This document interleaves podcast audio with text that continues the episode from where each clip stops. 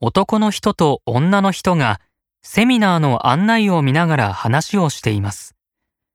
女の人はどのセミナーを受けることにしましたか？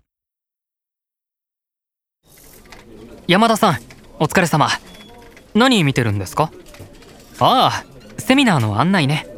澤部さんお疲れ様ですはい去年は全然日程が合わなくて受けられなかったので今年こそはと思っているんですけど2年間受講しないとボーナスに多少影響するらしいですしどれか受けたことあります？うん。僕は苦手だったから、プレゼンのを受けたよ。これ気になってたんですどうでしたか？1日だけだったけど、実践も多くてためになったよ。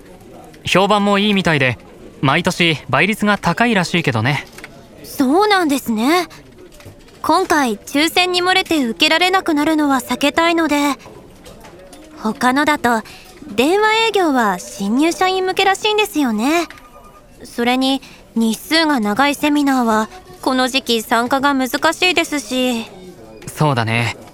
文書も山田さんの資料はいつもわかりやすいから、わざわざセミナーを受けなくてもいいように思うな。嬉しいです。毎日皆さんのを見て勉強させていただいています。うーん今の仕事内容とは少し違うけど将来何か新しいプロジェクトを立ち上げるポジションになった時に役立つかもしれませんからこれにしようかな。よし決めました。